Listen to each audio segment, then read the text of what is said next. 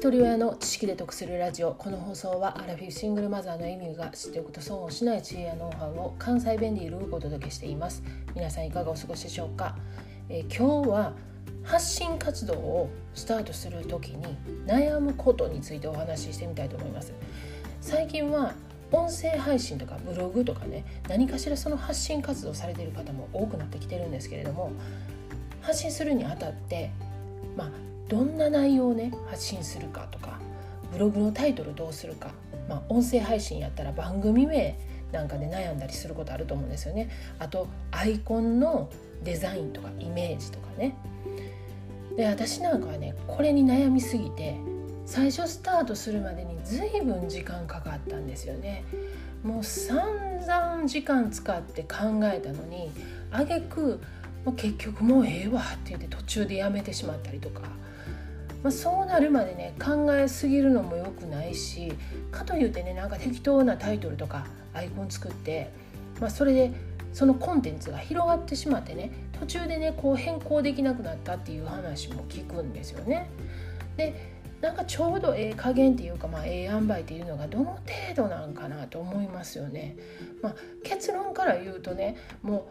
何でもええから適当に始めてしまった方がええと思うんですよね。もうそのアイコンがどうとかもうそのタイトルがどうとかもう内容もしかりもうやってしまってあかんと思ったらもう後から変えたらいいしそのアイコン変えられへんタイトル変えられへんとかって言ってるのはね結局ねめちゃくちゃバグってバズってバグってじゃあバズってもう有名になった人はねもう途中で変えれないそれ変えることによってこうもうそれまでの視聴者が探しにくくなるとか、まあ、そういう問題があるみたいなんですけどまあまあそんなことってめったに起きないと思うんですよね。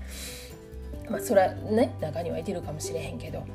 だからもうやった方がいいもうとりあえずスタートしてしまってでも気に入らんかったらなんぼでも変えたらええしやめたらええしとりあえず始めるっていうのが大事やなと思ったんですよね。で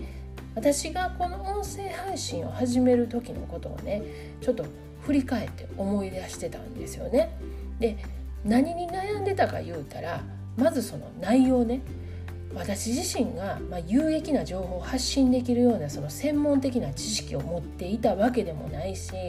かというってその毎日生活する中で得たちょっとした情報とかライフハック的なねそんな情報を誰でも発信してるから別に私なんかがね発信してもしゃあないやんって思ってたんですよね。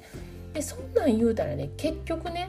まあなんか専門的なプロしか発信できなくなるもうその私が発信する理由がなくなってしまうんですよね。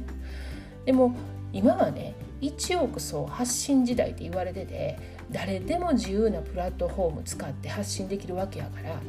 自分が知ってる情報なんてねちょっと調べたら分かるようなことやし同じような内容もすでに発信してる人山ほどいてるんですよ。だからもうそんなこと気にしだしたらキリがないんですよね。なのでもうそういうこと気にするのはやめようと思ってまずまあ自分が発信したいと思うことを自由に発信しようと思ったんですよね。でよく言われるのは、まあ、何かに特化した内容をね発信した方が人を集めやすいとか、まあ、ブログも音声も同じで例えばま仮想通貨とか子育てとか、まあ、極力そのテーマを一つにした方がいいって言われるんですけれどもそれもねもういろいろ考えたら一つに絞るの難しかったんですよね。だってね普段これ言いたいなと思うこととか自分の気づいたこととかって別にテーマに沿ってね 起こるわけじゃないじゃないですか。なので、まあ、私はもう何かに特化させずに、まあ、子育てであったり老化現象であったり社会問題であったり、まあ、自分がふと着想したこと、まあ、あらゆることを、まあ、思った時に発信しようと思って今もまあそのスタイルっていうのは変わってないんですよね。でタイトルはねどうやって決めたかというとちょうどその音声配信始める時にその音声配信のコミュニティに入ってたんですよね。でそこではねその音声配信始め、まあ、あらゆるその媒体でのマネタイズ的なことも教えてもらってたんででそういった観点からそのタイトルを考えた時にやっぱりハームの法則に沿ったタイトルの方が人が引きつけられやすくなるからということで、まあ、ハームっていうのは H えーと、ヘルス健康とか美容ですよねで A はねアンビション夢とか将来で R がリレーション人間関係とか恋愛あと M はマネーお金なんですよね。で最初「一人親のお金で得するラジオ」っていうタイトルにしてたんですよね。一人親が、まあ、日々生活していく中でその何かしらの情報を得てお金で得するとか、まあ、損をしないっていう内容で配信しようと思ってたんですけれどもまあ、なかなかねそれに特化した内容だけをね配信することが難しくてしかもねそのお金に関する情報を全然配信できなかったんですよね。だからもうタイトルはお金で得するって書いてるのにもうお金の話が全く出てこなくてなんか老化現象の話とかねなんか子育ての話とかねそんなんばっかりやからあもうこれあかんわと思ってそんなタイトルと全然ちゃうやんってもうこのあのタイトルにつられてあの聞いてくれはった人に申し訳ないわと思ってタイトルを変えたんですよね。で今は一人親の知識で得するラジオに変えたんですけどもこれもねなんか知識で得するって別に私あえてそんな得するような知識をね発信してるわけでもないしなんかこうしっくりこないなって思いながらもうかれこれ2年経つんですよね。結局2年経ってるんですよ。だからもう何でもね時間かかりすぎなんですよね私。でまあその最初のタイトルコールもねアラフィフシングルマザーが知っておくと損をしない知恵やノウハウを発信してるってね。そんなん知らんでも損せえへんわっていう発信内容やし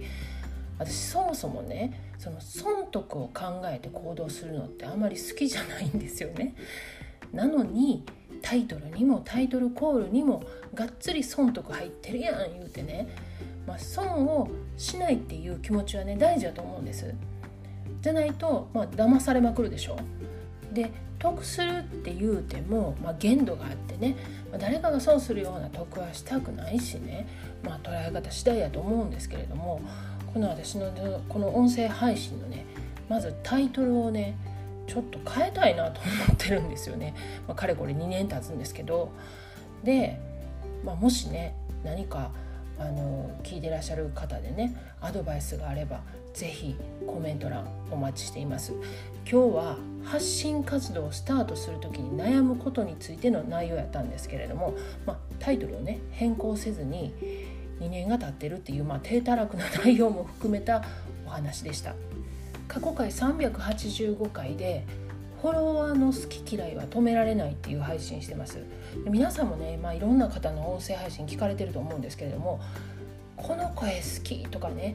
まこの声はええけど喋り方好きじゃないとか、まあ、いろいろその好き嫌いってあると思うんですよね。でこればっかりは止められへんっていう内容と、まあ、その理由についてお話しした回になります。概要欄にリンク貼っておきますのでよかったら合わせて聞いてみてください。では最後までお聴きいただきありがとうございました。今日も笑顔で。